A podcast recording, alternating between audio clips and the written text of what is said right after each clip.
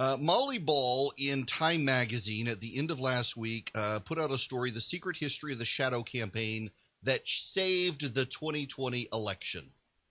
And a lot of people seized upon the story to continue to perpetuate outrage over a stolen election and said, aha, proof, proof, the election was stolen. See these left wing groups, see what they did. Molly Ball has documented it and they're bragging about it. Except if you read the story, they didn't really steal the election. They they actually strategized uh, and they outmaneuvered Republicans. That's not a theft. That's incompetence on the Republican side. Uh, there's no theft here. There's no there's no fraud. There's no nothing. Uh, there's no hacking voter machines. Nothing. And of course, you'll have some conspiracy say, "Well, if they're willing to admit all of this, what weren't they willing to admit?" And that's the thing, though. They were willing to admit everything they did listen, uh, there are a lot of people who who want to peddle the myth of the stolen election because it makes them feel better. It also makes them, a, I'm learning, feel unburdened. Uh, they no longer have to participate in a process that they don't particularly like anymore. It's icky, and they can just wash their hands of it and say, "Well, it's stolen. Uh, time to withdraw from the scene and do nothing." Uh, it, it uh, provides them their excuse to extricate them from a messy political process where deep down they really don't believe it was messy, but they have to hide behind that excuse uh, for why they've given up on culture, why they've given up on politics, why they've given up on all of it. They just don't like the dirtiness of it. So they see this article and it provides them further proof. But what it actually does is it shows just how inept the Republicans were in 2020 across the board. And privately, when you talk to members of President Trump's on campaign team, including uh, those who participated in the their um, post mortem of their election, uh, there was frankly a lot of ineptitude on the Republican side. And uh, their screaming about a stolen election has provided them a smokescreen to avoid being held in, accountable for their incompetence. This has nothing to do with the president, but the people who surrounded the president and made a lot of money, uh, essentially grifting off President Trump's campaign and the president, running it into the ground and spending money on nonsensical things. So, what Molly Ball does is she provides a portrait of a group that begins as a, as a progressive activist coalition of unions and corporate titans and evolves into a bipartisan group uh, towards the end uh, as the fallout from the election is exacerbated post election. Now, you have to remember, setting the scene here, a bunch of progressives were threatening to burn down America if they didn't get their way. And there are progressives who are alarmed that their own side would potentially want to burn down America if they lose. And there are equally progressives who are alarmed by President Trump telling everyone if he didn't win, it was going to be stolen. It was proof of a stolen election, and realizing they got to do something to ensure the integrity of the election. They also, the progressives, wanted to win. What they did was they did what a lot of Republicans used to do. Let, let's take Georgia just as a microcosm here in Georgia, where I am. Let me explain to you in the late 90s and early 2000s, when I was highly active within the Republican Party as a lawyer, as a uh, chairman of the College Republicans, as a campaign manager and campaign consultant, one of the things Republicans did very well is organize the state, and not just organize the state, but organized coalitions. I worked for a time for Saxby Chambliss, who, when he was running for Congress, was his coalitions director, volunteer capacity. Essentially, they just gave me a title, and I wrote letters on his behalf to different coalitions and talked to people so that he didn't have to talk to the pro life groups and the gun groups and things like that but they all coordinated. They all got on the same page. They were all heading towards a common purpose. And they also uh, networked with corporations and people who, big CEOs, made sure they were involved. And then you organize down to the precinct level. Every county is divided into precincts. Actually, every county is divided into areas, and every area divided into precincts. So, I'm just speaking for me here in Bibb County, where I live I live in the Howard precincts. There are a number of Howard precincts. They cover North Macon. In South Macon, you have the Rutland area, and those Rutland areas are divided into precincts. You've got the Hazard area; it's divided into precincts. You've got East Macon is divided into multiple precincts, and uh, downtown Macon is divided into multiple precincts. Every precinct has roughly the same number of people in it. They shift those precincts around. There are about 50 in the county. And at a time, there was a time when the Republican Party in Georgia had all of those precincts mapped out and they knew who every single Republican was in those precincts. And they were in regular communication with those people to make sure they had their grassroots network together. Now, in some places, in some cases in Georgia, that still happens. But it has atrophied within the Republican Party at the time that the Democratic Party has gone overboard with what the Republicans used to do. The Republicans in, in Georgia used to have a network of people where if someone new was moving into the neighborhood, the party probably knew about it before that person even knew where to go to, to fill out their voter registration form. And helpfully, a Republican would show up and get that person, make sure that person was registered to vote. I mean, they did. I used to do this when I was in college. It was one of the things the college Republicans helped do in Georgia. Your your local Republican captain got word that someone had moved into the neighborhood down the street, and helpfully a local Republican would go by, knock on the door, and make sure they were registered to vote, answer any questions, make them feel at home, bring them a casserole. Local churches used to do that too, and oftentimes that doesn't happen at all anymore. People are less neighborly than they were. Well, the Democrats this year decided they needed to do something similar, but they also needed to, with Donald Trump having convinced the American media that he was a liar and lied about everything, that they would have to battle disinformation. And they were able to pressure, build peer pressure upon social media companies to tamp down misinformation and disinformation. There's no proof uh, that they got massive amounts of stuff silenced. They got some stuff silenced and taken down. They got other stuff slowed down.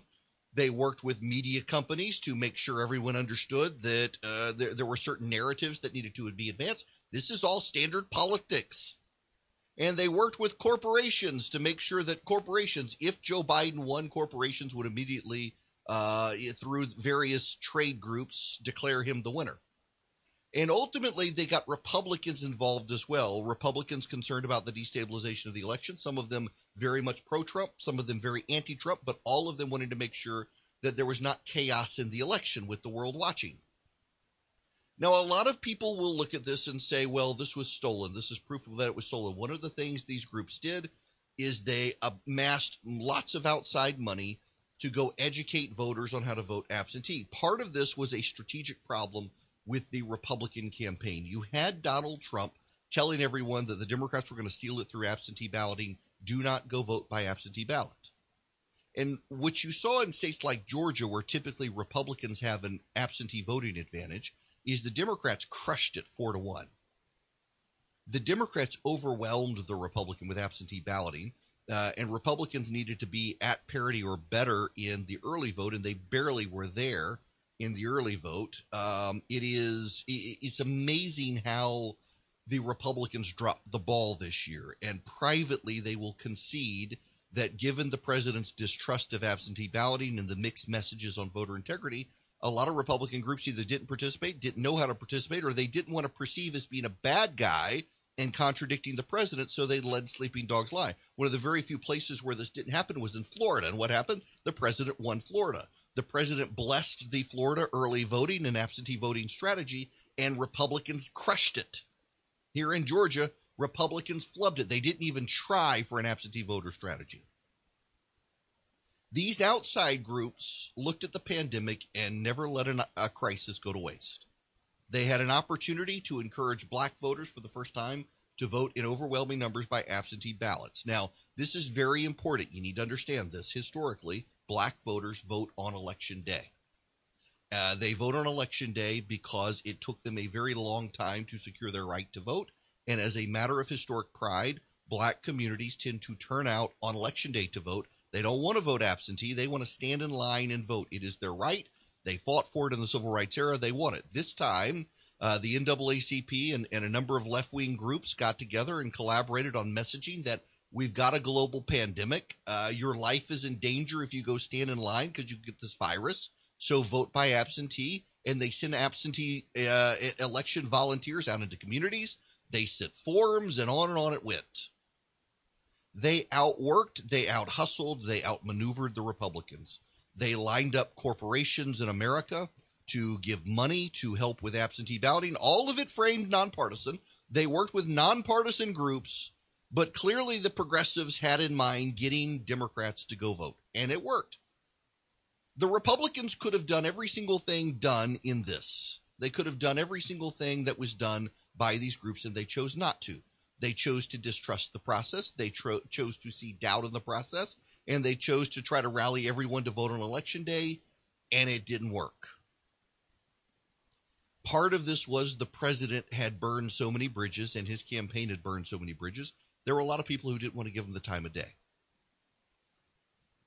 if you're a Republican, you have to acknowledge that some within the party did a very good job of making a lot of people mad. And I'm not talking about the president and his antics, I'm talking about the party as a whole, burned bridges with a lot of outside groups who probably would have been willing to help them. The Chamber of Commerce itself, for the first time this year, was uh, decided to back a couple of Democrats.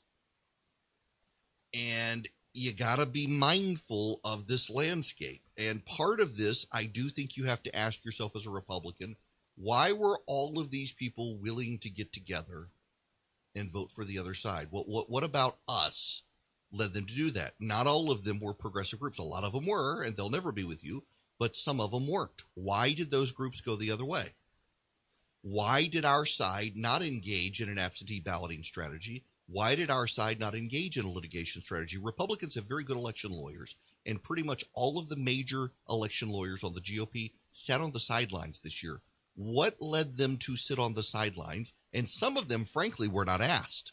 Some of them that I've talked to didn't want to be a part of what they perceived as a clown show of incompetent people that they saw play out after the election with Sidney Powell and Rudy Giuliani. But then there's one last thing you need to understand. I've read many a story like this over the year, and there's something else you have to understand about it. most of the power players who work behind the scenes want to stay behind the scenes. What this is, is credit grabbing as well. They're not bragging about stealing an election. There's no proof they stole the election. They're not bragging about committing vote fraud. That would be a felony, and there's no proof that they committed vote fraud.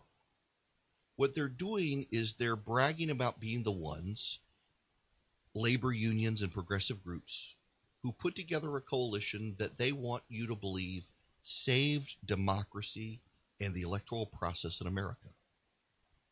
Had they not gotten together and done what they did, the process probably would have worked out exactly the same way.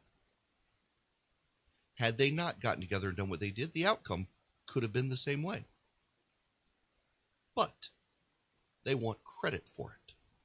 And that ultimately is what this story is all about a group of progressives are concerned that Joe Biden likes Mitch McConnell and has a good bipartisan working relationship behind the scenes in Congress.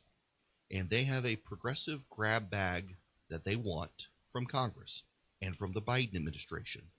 And they need Joe Biden and the people in Washington to understand this was started as a progressive cause.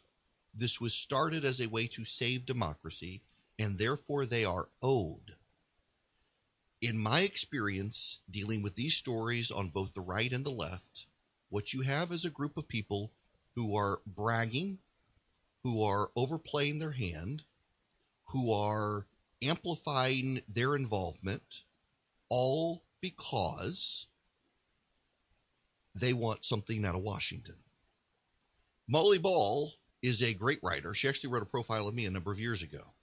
Molly Ball's a great writer she's giving these people exactly what they want enough rope to hang themselves, frankly. Uh, they want to be known as the people who saved America.